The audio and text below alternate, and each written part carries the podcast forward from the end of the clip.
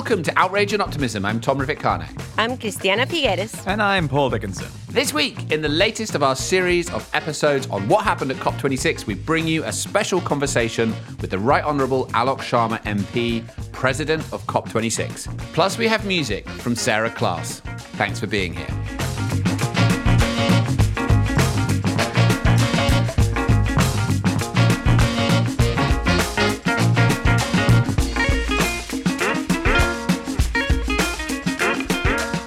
So we've been digging in and getting under the skin of what happened at COP with a few breaks here and there, but this is the big one this week. We're bringing you a conversation with Alok Sharma, the man who, in Paul Dickinson's world, was sitting in the global electric chair for just 2 weeks during COP26, trying to steer the world towards the outcome that he ultimately was successful in doing. And as we've talked about before, it was a city of two tails, but there was a lot to be really optimistic and enthusiastic about in the outcome, and we will get into that.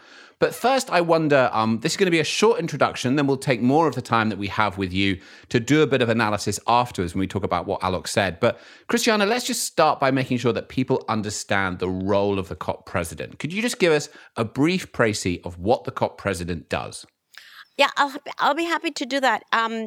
But I have to warn you and everyone else that I have had to evacuate where I usually record and come out into the open in a public space. So hate to tell those of you who are in Northern Hemisphere winter, but we are starting our glorious dry season here, and there are parakeets. Plus, we're on video Zoom, so we're suffering even more than you listeners. You're bound to hear sunshine, parakeets and sunshine and all of that. Yeah. So sorry about that. Right, the COP president. So the host country, and as we know by now, the COPs occur in different countries every year. And the host country, one of the responsibilities is to name a COP president. That is the political authority that presides over the meetings, but not only at the meeting itself, as we will hear from Alok, they actually also have the responsibility to prepare the political context in which the meeting will occur throughout the year. Now, Alok Sharma had actually, thanks to COVID, 2 years to do this. And I must say, the UK really stood up to the challenge because they put together the largest COP presidency team I have ever seen. They were at it for 2 years as opposed to one, not of their choice, but they definitely stuck with it and did an enormous amount of work despite COVID restrictions. Now, during the COP, the COP presidency and their team and the secretariat work hand in hand to ensure that all of the work needs to get done that is already ascribed to that COP, but also to get the political agreements that the COP presidency has previously announced, and we know that they had already chosen the topics which they wanted to deliver, and they delivered on them.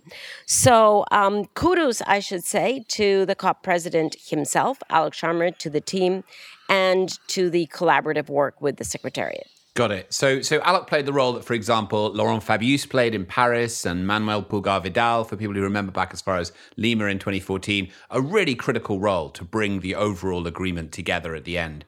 And usually, Tom, those COP presidents are ministers of foreign affairs or ministers of environment who have actually negotiated for their countries at previous COPs. What Alok has reminded us in this interview that we will have is that he had never been to a COP. He had no idea. That's why he took the job. Yeah, probably. Other than what everyone shared with him, but he had never even been to a COP. So even more brave to step into that very important role without even having participated in one before. And a really interesting choice. I mean, one of my favorite podcasts is actually called Political Thinking from the BBC, and there Nick Robinson interviews senior figures in the British political establishment. And there was a fascinating one some months ago with Alok Sharma, known as No Drama Sharma. You know, he was somebody who was always cool. He's an accountant by background. He was very measured. And actually, there was a moment at the close of COP, which has become quite famous, where the emotions of steering the world through this difficult process really came to the fore. And we're going to play that little clip for you now.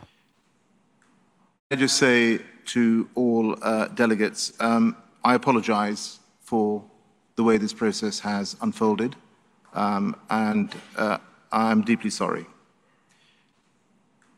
I also understand the deep disappointment. But I think, as you have noted, it's also vital that we protect this package.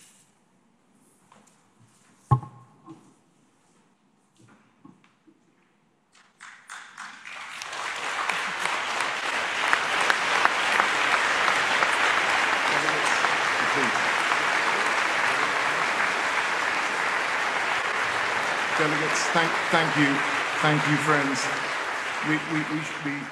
We need to proceed. So that little clip that we've just played for you is a moment in which, toward very much the end of the COP, when most delegates had already stood up on stage and had their photo opportunity, and they were already celebrating 2 weeks of very hard work with good results. After all of that, China and then India were not in agreement with the wording that was in the text on coal.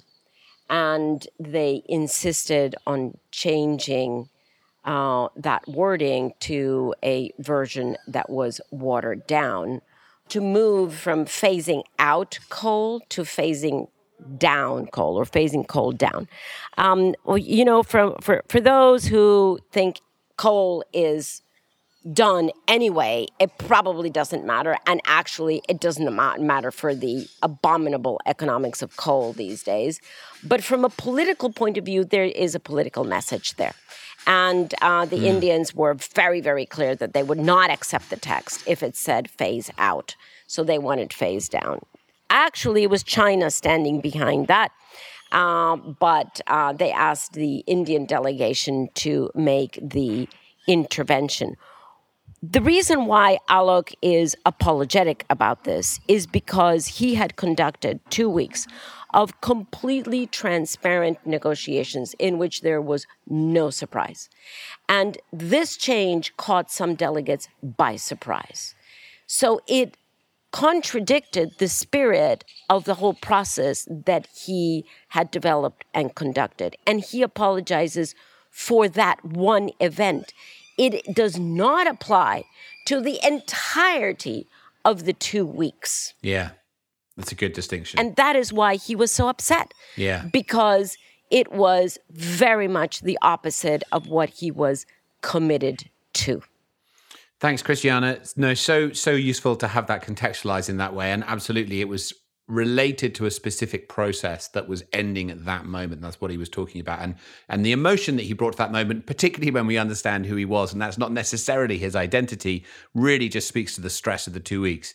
So we'll go to the interview in a minute, but just before we do, Cristiana, I just think it's so interesting the amount of pressure that is exerted on these very senior people in these moments. I'd just love to ask, you had quite a long engagement with Alok before the COP itself.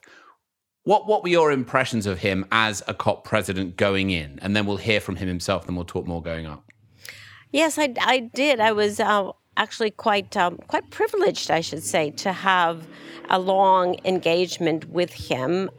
He actually came to Costa Rica quite a while ago when he had just taken on his responsibility and invited me to a very long dinner that we shared with the British ambassador here and some members of his team, in which we talked about what a COP is, how to politically, strategically steer through it. But it was very much the early days. So very much of, I would say, for a COP president, I think an introductory conversation. What I was really impressed by is his willingness to listen, his humility, because he is a very, very high-standing political figure in the UK, and his willingness to listen to everyone who came with suggestions, ideas, innovations. He was always very willing to listen, always taking notes, always asking very incisive questions. And you could see he was populating his own cognitive map with what he would eventually develop. So I was very impressed. And I must say, I heard, and I think I say that in the interview, I heard from many government representatives how they were very impressed by his deep commitment to listening, to transparency, to collaboration, no arrogance there whatsoever. Very, very willing to work as a learning team, with very good results. Yeah, an amazing bit of learning there. You know, we're always thinking about kind of like selling and sort of, you know, speaking our minds and pitching, you know, and he's a great example of the most powerful kind of tool for selling is your ears, to listen and to really understand, you know, where everyone else is. And that's kind of a way of coming into some kind of leadership. Great. Okay, so let's go to the conversation now, and we'll be back after with a longer chat. Here is Alok Sharma, president of COP26.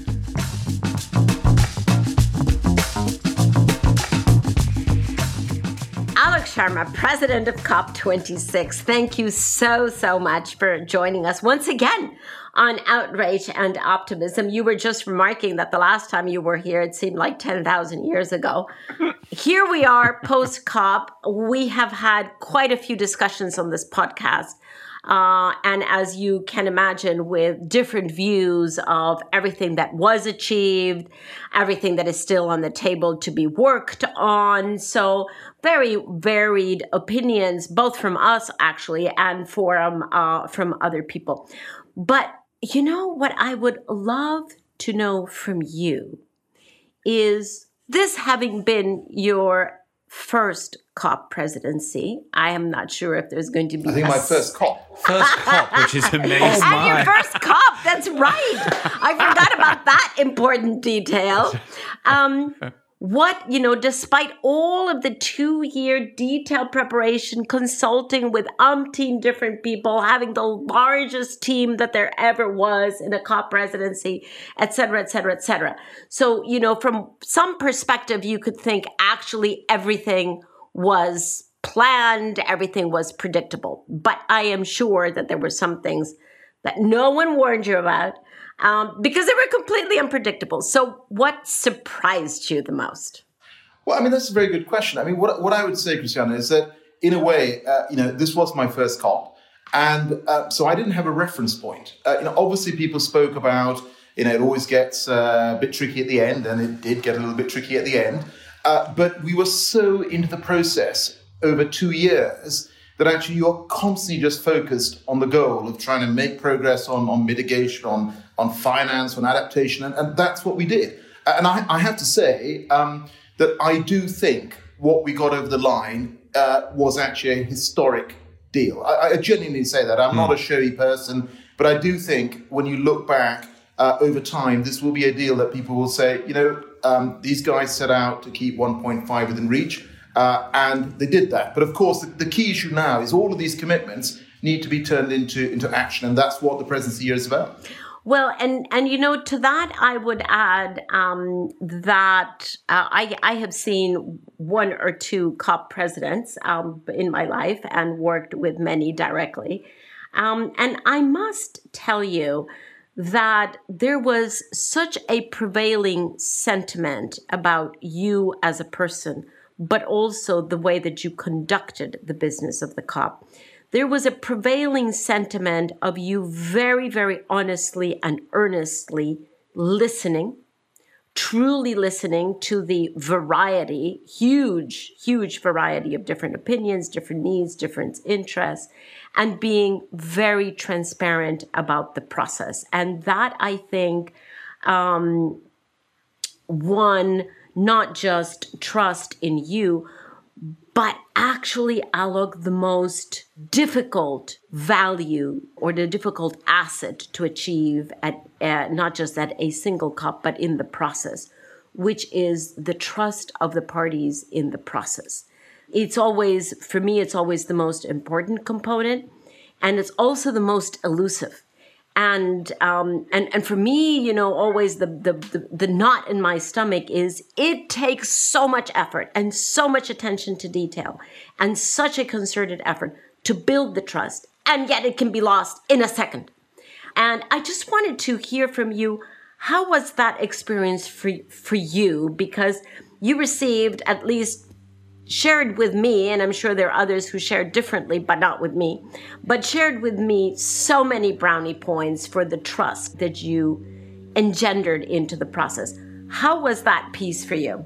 Well, Cristiana, I mean, firstly, I want to thank you because right from the start of when I took on this role, you and I spoke, you always gave me some really frank advice, and actually very, very good advice. And some of the advice you gave me in the last few weeks really came into its own. Now, that's a private conversation that we can have. But what I would say is that one of the things that you emphasised and others emphasised was that you got to build the trust. And people made the point that, you know, this is a really precious commodity in these discussions. And if you do not have the trust, you are not going to be able to hold all the parties together and get this over the line. And that's why, from a UK presidency point of view, we put in so much effort. Actually, not just me. I mean, I travel around. I think I went to 35 countries in 8-9 months, some of them twice, to build that personal rapport with ministers. But, you know, our negotiating teams, I mean, you know, they worked literally night and day because a lot of this stuff was done virtually. They literally worked night and day to build that trust. And I think for me, in those final few critical hours, if we hadn't built that trust and we hadn't had those physical meetings in London, the pre-COP in Milan, and then had a whole range of ministers who worked with us to facilitate this process, I think it would have been really very tricky. And I do think it's because collectively that trust was built. And the parties sort of also trusted each other, right? When ministers went to other ministers and said, you know, really, you may not be 100% happy with everything, but this is something historic. We need to work to get this over the line. That's what did it. So that was the best advice I think you gave me, and the best advice I received was build the trust, and that's what we did. Well, if I can just take that one step farther, Alok, because as you say, it is the most precious commodity. And I think you and I would share the pain that the trust that was built inside, let's call it, inside the formal process, is not a trust that is reflected outside. And it seems to me that now, as we go into post-COP26 work and preparations for COP27, that continues to be the huge challenge because you were able to get a very important decision to bring governments together again next year in a 1-year cycle. So ratcheting up the ratchet mechanism from 5 years to 1, which is absolutely brilliant. But that is going to have to be done with a huge amount of credibility in order to build the trust of those who are not inside the official negotiating rooms and who look at this process and look not just at COP26, they look at the whole process and they go, wait a second, that's the 26th year that we've been hearing from governments, and have they actually really reversed the trend of greenhouse gas emissions? So that, I would say, is the next mountain to climb here, the next circumference, if you will, because we start with trust in the small circle and then those circles get larger and larger. How to build that trust over the next year, hand in hand, of course, with your Egyptian colleague, how to build that in preparation for COP27. What are your thoughts on that even greater challenge? Yeah, so I think this issue of this being an inclusive process was, again, very, very important to us. And we understood this from talking to you and other folks who'd held the COP presidency in the past. And that's why, even during the time that we had the COP presidency designate, if I can put it like that, we did reach out to civil society We did have a civil society advisory group. I think, I'm happy to be corrected if this is wrong, but I think for the first time in a formal COP process, we set up such a grouping, and we work with them and we will continue to work with them. We reached out to a whole range of civil society groups. We have a Friends of COP group. You and others are part of that, but representing a whole range of non-state actors. And I think as part of this COP process and during those final 2 weeks as well, we were able to engage people. We were able to talk to them about what was going on in the process, and of course ensuring that observers were part of it.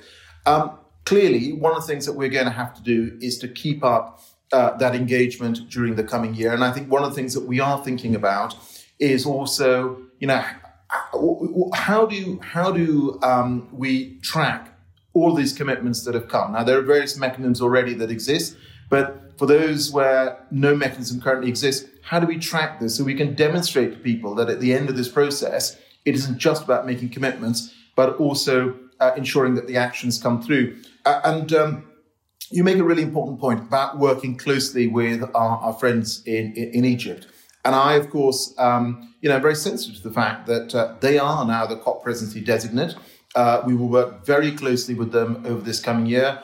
They will have their own clear objectives for what they want to get out of Sharm el-Sheikh. But some of that work is part of that process that we started at COP26 itself.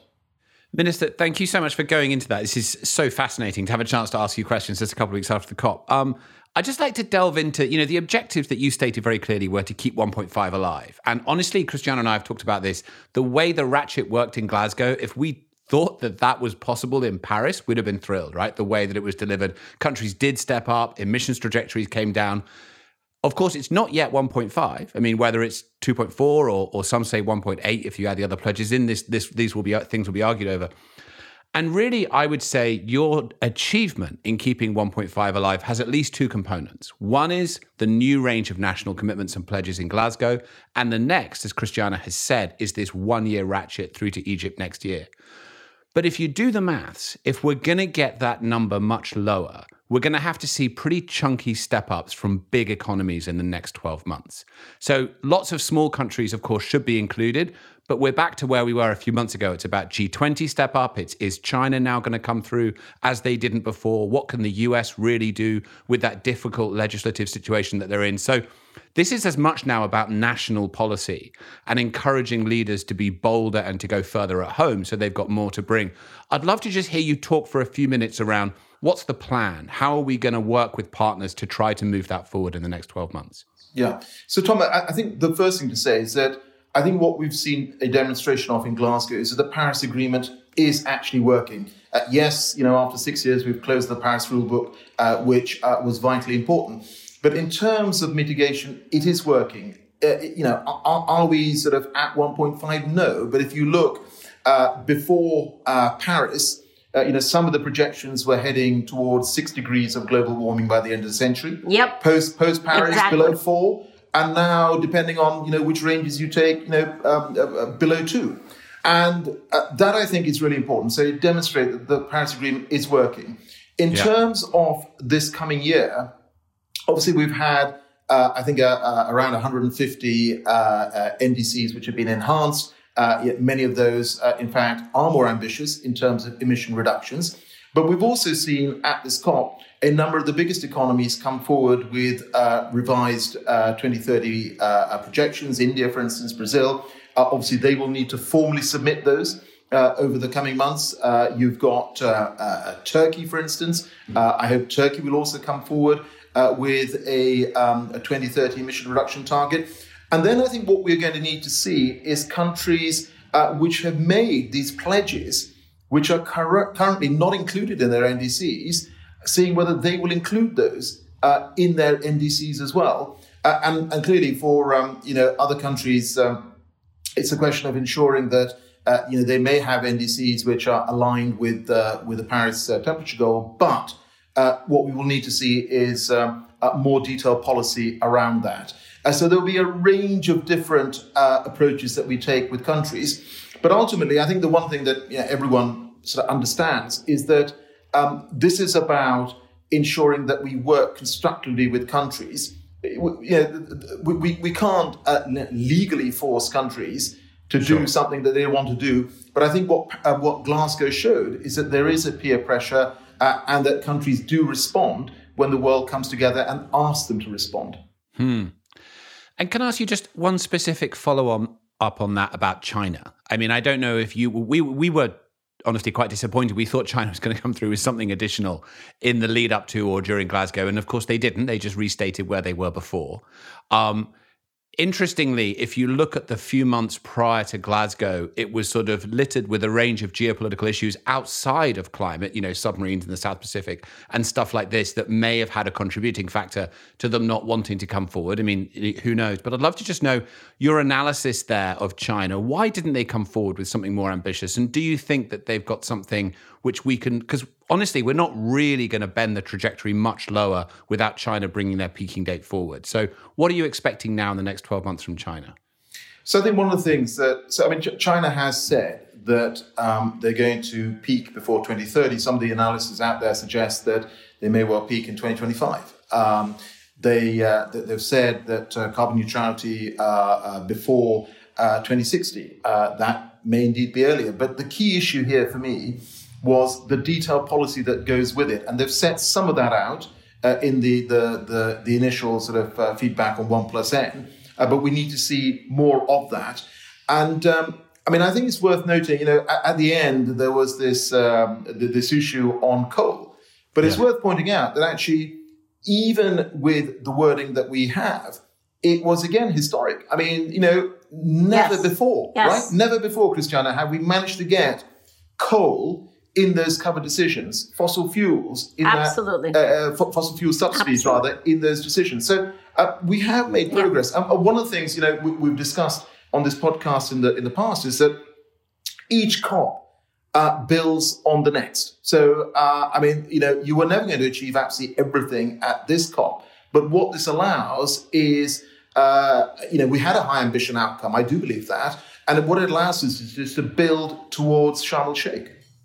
So, Minister, thank you for what you've done. And I have a personal question that I'd like to ask in a moment. But just one question. I'm certainly not the international expert that everyone else on this podcast is. But it seems that maybe would I be right in thinking that it's, for some of us, it's time to pivot to national government action. And what I mean by that is that, you know, to reduce at 7% a year, we're going to need a lot of taxation and regulation. I was inspired by these words from Winston Churchill in Parliament in 1939, who said, "How can we continue, let me say it with particular frankness and sincerity, with less than the full force of the nation incorporated in the governing instrument?" To what degree do you believe that it's now time for national governments to orchestrate the changes in our laws, essentially, to deliver these outcomes? Well, Paul, I mean, at the World Leaders Summit, I think actually the messages were really very, very clear. And by the way, I mean, it's worth pointing out that even a few weeks before COP, there were people who were suggesting that we should postpone this one more time because of COVID. Actually, we put in place, you know, very strong measures, and we didn't have any issues with COVID. And not only that, but we put on you know, the biggest summit of this type the UK has ever done. 120 world leaders came together, 38,000 participants, 194 countries represented.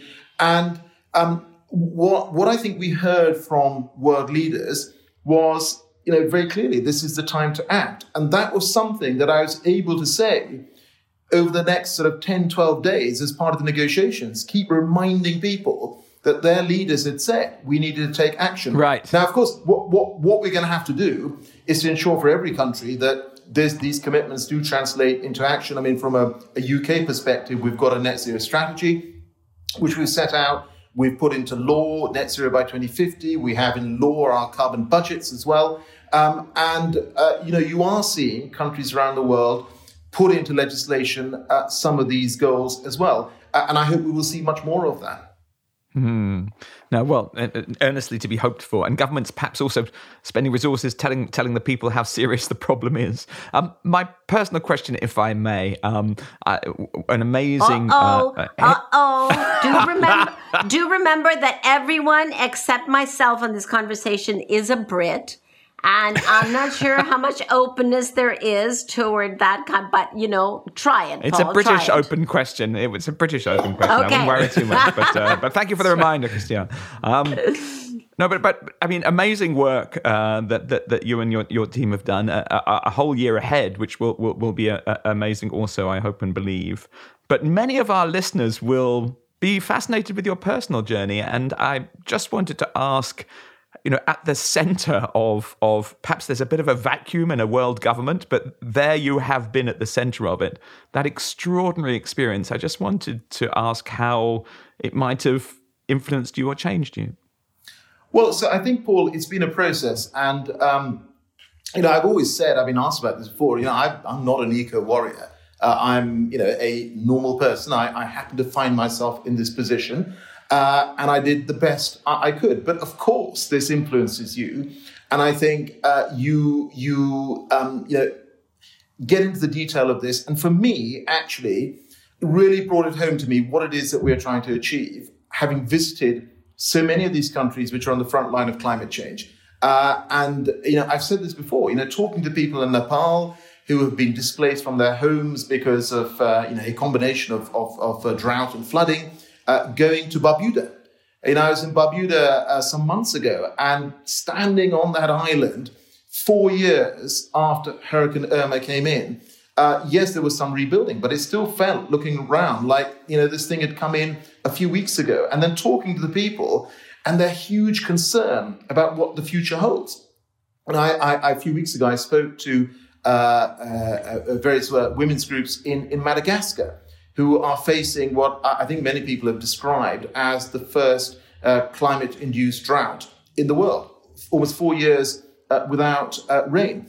And I think that's what, for me, has galvanized me is, you know, meeting people. And I wish that is something that we could get everyone who is skeptical about this to experience, to actually talk to people on the front line. Yeah. That reminds me of a friend of mine who always reminds us that climate change is deeply personal. And as we understand that, right, if we only talk about megatons and degrees and policies and ratchet mechanisms and keep it all there in our head, there is something that we can do. But honestly, as we make it more personal and we really understand how this is affecting the current lives of people around the planet, to not even mention future, it really does make a difference. And I'm actually, I was going to say delighted, but delighted is not the right word. I'm touched that that you have made that connection, Alok, a very important connection that I would agree changes the way we work, changes the way we look at the work. So I am I'm very touched by that. No, I was just going to say that, I mean, you talked about future generations. So actually, as part of this process, obviously I have two daughters. Obviously, those daughters didn't appear during this process, just to be clear. They are 22 and 20. But when I, you know, I've had a whole bunch of roles in government. The only one they have ever sort of responded on when I got the job was this one. And I got a sort of lovely text. Oh, how interesting. Lovely text. And then, you know, on the Sunday after COP was over, I did a press conference with the Prime Minister in Downing Street, and I got a lovely text from my younger daughter as well. And, you know, so this thing that it is about the future generations, it clearly had an impact on them. And, you know, I mean, if I'm being very frank, I was doing it partly for them as well. Yes, I saw the text. It's a beautiful text, actually. And just as a message to all of our listeners, this is the power of text messages to your parents. Never underestimate it. You've heard the minister speak with some passion on that subject. Yeah, I mean, positive messages to your parents, please. Well, how wonderful to for you to share that. I don't know how many people on this podcast, but also outside, have told us that they have been hugely influenced by messages from their children. And I would say 20 and 22 no longer qualifies them for children, but since mine are over 30 and I still think of my two daughters as children, once a mother, always a mother, once a father, always a father. But Alok, that would bring us to our concluding question. And maybe, you know, the jump there is quite an organic jump, because we would love to know, now that that chapter is signed, sealed, and delivered, and we're opening the next chapter, what do you take home as your deepest outrage, out of which, you know, passion to continue emerges? And what is your brightest guiding light of optimism? So let me take the optimism first. I would just say that I think that this COP process has given hope in the process, and I think there were lots of people coming into this COP questioning what we might achieve, questioning whether actually the multilateral process was worth proceeding with. I genuinely think there was a sense, a palpable sense, that people were really concerned, and I do think we've got this historic Glasgow Climate Pact, and I do think it's given hope, without a shadow of a doubt. And actually, just reflecting on those last few hours, wherein I genuinely thought for about an hour that we weren't going to get a deal over the line, and someone was telling me that, you know, this whole process is a bit like playing Jenga, where, you know, if you pull out one piece, the whole thing can collapse. And it felt like that. And for months, people have been saying to me, and been asking me, actually, are you feeling the Jenga syndrome? Exactly. But there was an hour where I really felt like the world was on my shoulders. But I think that's optimism. But of course, we need to make sure that we get countries to deliver on their commitments. And I think from a sort of outrage point of view, just going back to this issue that there are so many people, millions and millions and millions of people who are already facing a really, really difficult future. Lives and livelihoods on the line because of the climate change that we've already got, the global warming we've already got. We talk about keeping 1.5 alive. Let's not kid ourselves. 1.5 is, even at that temperature goal, is going to be bad news for very many millions of people, right? So that's the bit that I think I have a sort of sense of outrage about. And that's what I think will propel the team, myself, all of us, over this next year to make sure we do get countries to deliver on the commitments that they have made, and that we do keep 1.5 alive going into Sharm el-Sheikh and beyond. Well, thank you. I'm delighted to hear that, Alok, because I do think that all the very, very detailed work that you did in preparation for all of those commitments, you and your team are the best positioned to ensure that those don't just remain as pieces of paper or, you know, words on a paper. President Alok Sharma of COP26, thank you so much for joining us on Outrage and Optimism. COP26 held us without breath, like you, especially in those last few hours. But it is not the first or the last time that those very, very difficult hours are before the president and parties. And you did a brilliant job navigating that storm. So thank you very much for that. Thank you so much. Thank you, friends. And we'll speak again, I'm sure, in 2022. Wonderful. Looking forward to it. Thank you so much. Thank you. Bye. Bye-bye. Thank you.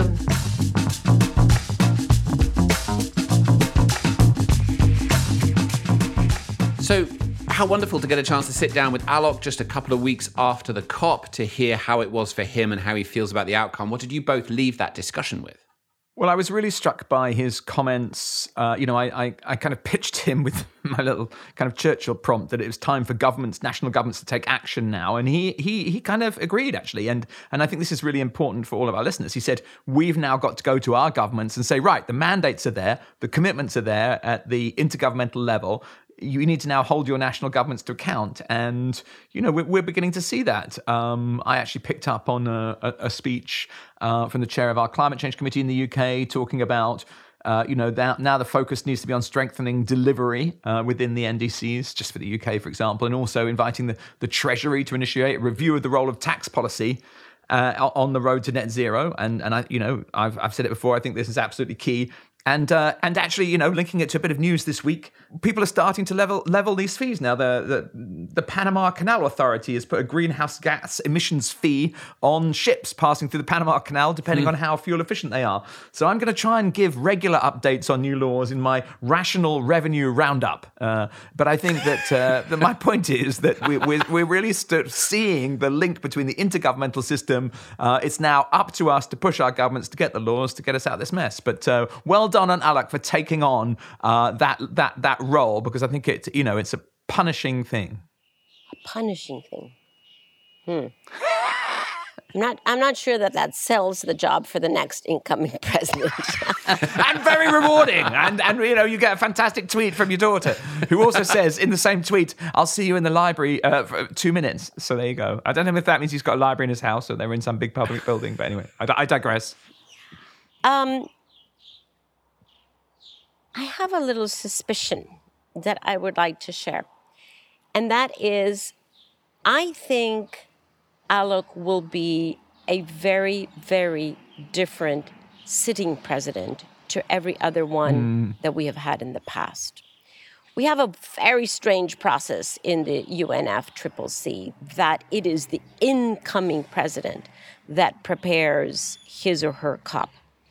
And once they get to that COP, then they become the sitting president for a year. So now, after the COP, the incoming president will be the person designated by the Egyptian government to prepare COP27. And we will see the political preparation of that. But Alok Sharma will be the sitting president. What usually has happened in the past is that sitting presidents basically go, right, thank God that's done. I am going back to whatever it was that I was doing before, to be the vice president of the country or the minister of foreign affairs or the minister of the environment or whatever it is that they have been doing.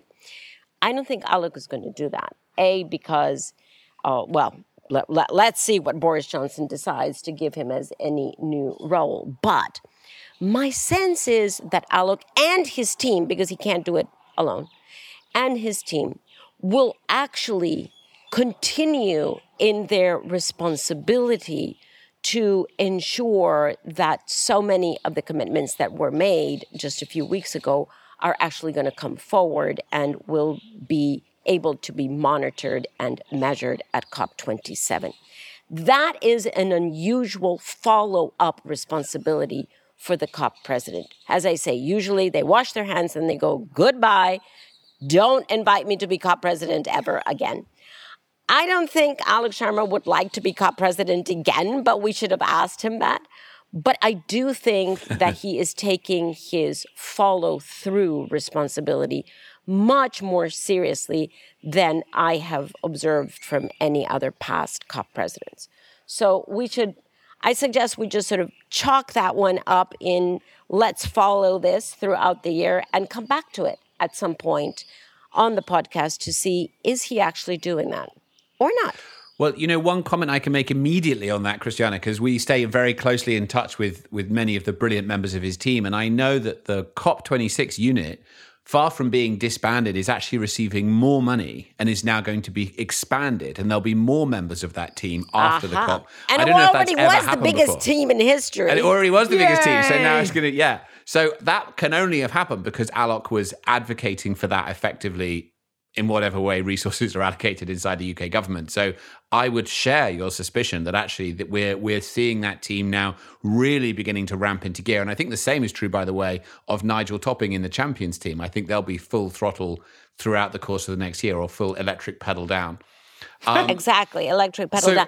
So, and you know, let's just remember that Alok does not come from the climate space. He does not come from the environment space. You know, as you say, he is an accountant, but this has really got under his skin. I cannot imagine that he did the work that he did for 2 years with the sincerity, the humility, and the dedication that he did without really this topic and this challenge getting under his skin. And we know, those of us who are in climate, that there's something that happens, right? There's a little bug that bites you, and you become, I don't know how else to explain it, but climate addicted, because you become, so intent on contributing with everything that you can. And so I would like to welcome Alok Sharma to the expanding group of climate addicts. I think it's quite hard to go back to selling widgets or something after you've been trying to save the world. And do something very significant. Nothing else feels that meaningful. Some kind of minister of something. Look, friends, we have a problem with global accounting for greenhouse gas emissions. I mean, I cannot think of anyone better qualified than an accountant to help us with accounting for global greenhouse gas emissions.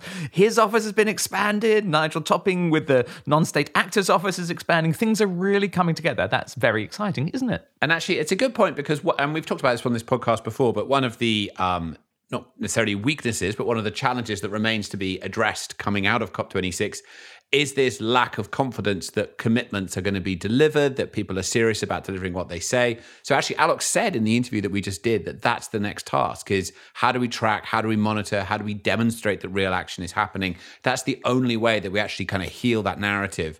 But I also think that, I'd love to ask you, Cristiana, there's really, I would say, two parts now to the task of continuing to double down, of keeping 1.5 front and center in the next 12 months. One is to demonstrate that the commitments already on the table are made in good faith and will be delivered upon.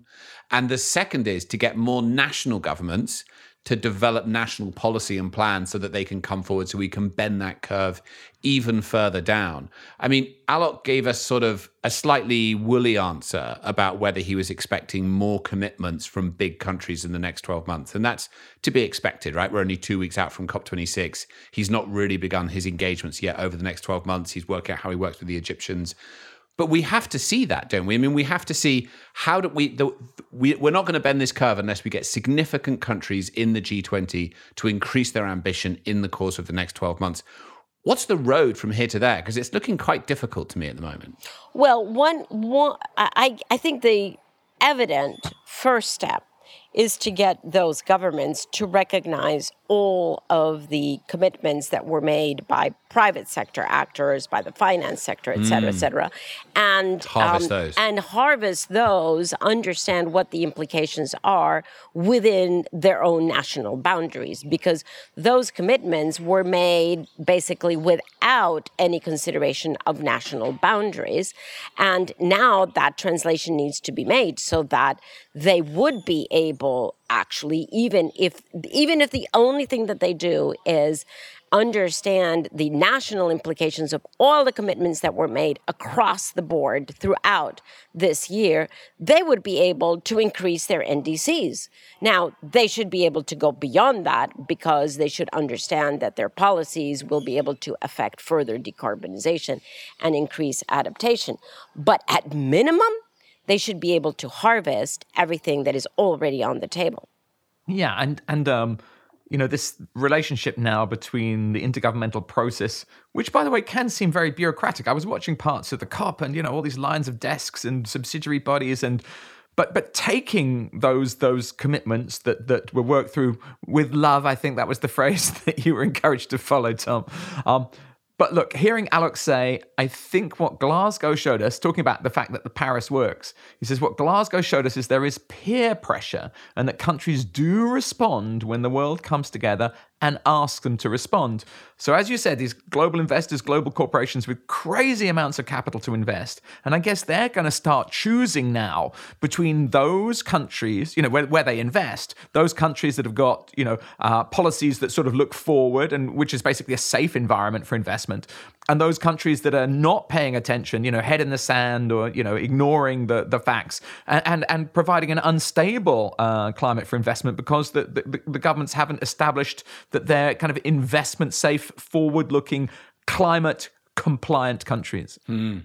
And I think that's the contest for capital now. Yeah, no, it's going to be so interesting the next 12 months. I can definitely see how the road from here to Egypt, there's a whole range of things that have to be followed through on. The loss and damage door has been cracked open. We have to follow that through. doubling adaptation finance that was committed to at COP26. That's going to be a major precursor to a good mood when we get to Egypt, delivering on the 100 billion. I mean, these are all parts of making sure the Jenga tower that Alok Sharma talked about stays up.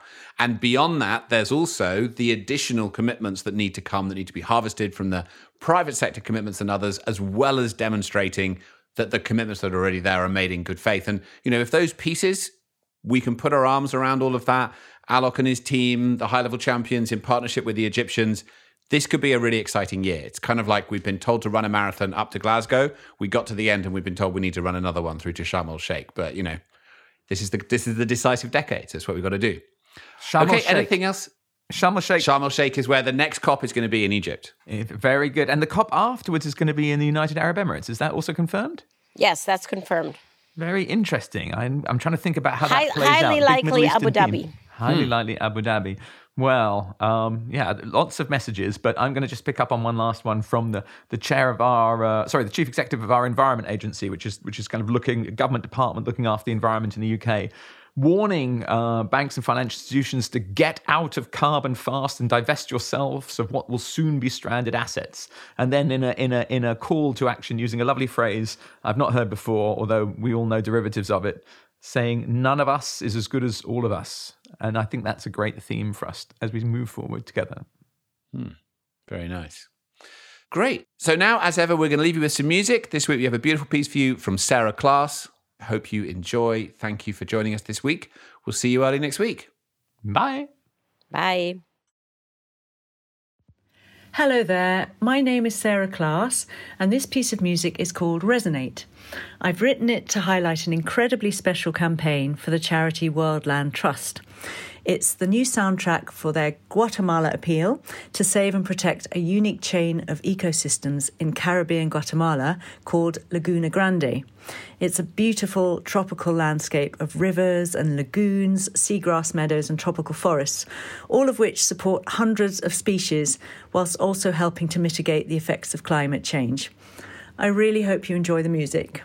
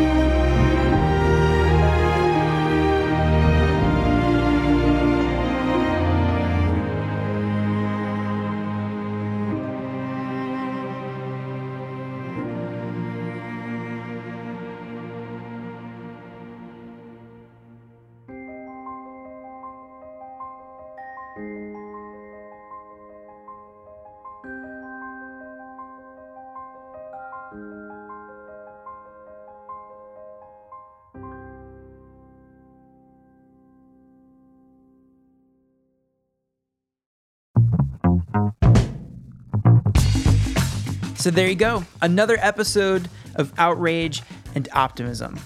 That was Resonate, composed and performed by Sarah Class, with help from Caroline Dale, Orchestra for the Earth, and conducted by John Warner. Please go check out the performance for this song that was taped live and actually made into a cool short film on YouTube with nature and shots in the studio kind of mixed together. And I know you're listening to a podcast, so you like audio, but the visuals on this are really spectacular. So please go check it out and share with friends. Thank you to Sarah Class. Links to that and more of her music in the show notes. Thank you to our guest this week, Alok Sharma. These post-COP26 conversations have been fascinating, and we have more of them coming your way soon as we wrap up the end of the year, so stay tuned. Actually, let me just give you the whole schedule here. So, early next week, we've got a bonus episode with Special Envoy of UN Secretary General on Innovative Finance and Sustainable Investments, Hiro Mizuno. It's a good one. Next week's Thursday episode is with the Executive Director of Greenpeace, Jennifer Morgan. She's an incredible person. You don't want to miss that. The following week, we have on Zac Goldsmith, the UK minister who was responsible for pulling together the big nature package at COP26, the big outcome being ending and reversing deforestation by 2030, which, you know, it's a big deal. And then for our final episode of the year, a holiday episode of sorts, you know, still kind of in the works. We're figuring it out as we go. So the best way to not miss any of these conversations is to hit subscribe and then tell a friend to hit subscribe, so that in case you miss it, your friend will say, hey, did you hear that Outrage and Optimism episode? And that's, you know, a real life notification. So yeah, lots to come. And let me leave you with this. Our very good friend of the podcast, Sister True Dedication, had her incredible TED Talk come out on Monday. And Tom said it's one of the best TED Talks he's ever seen. And I completely agree. It's the best. She starts her TED Talk by suggesting we already have more than enough facts, information, and technology to change the direction of our civilization and create a better world at a conference that features facts, information, and technology that's supposed to change the direction of our civilization and create a better world. So what does she think we're missing? You'll have to watch. I have a link in the show notes to check that out. Sister, if you're listening, it's amazing. Thank you and congratulations. Okay, I gotta go. My son's turning 2 on Saturday, so I gotta go make food for the party. Hit subscribe. We'll see you early next week. Bye.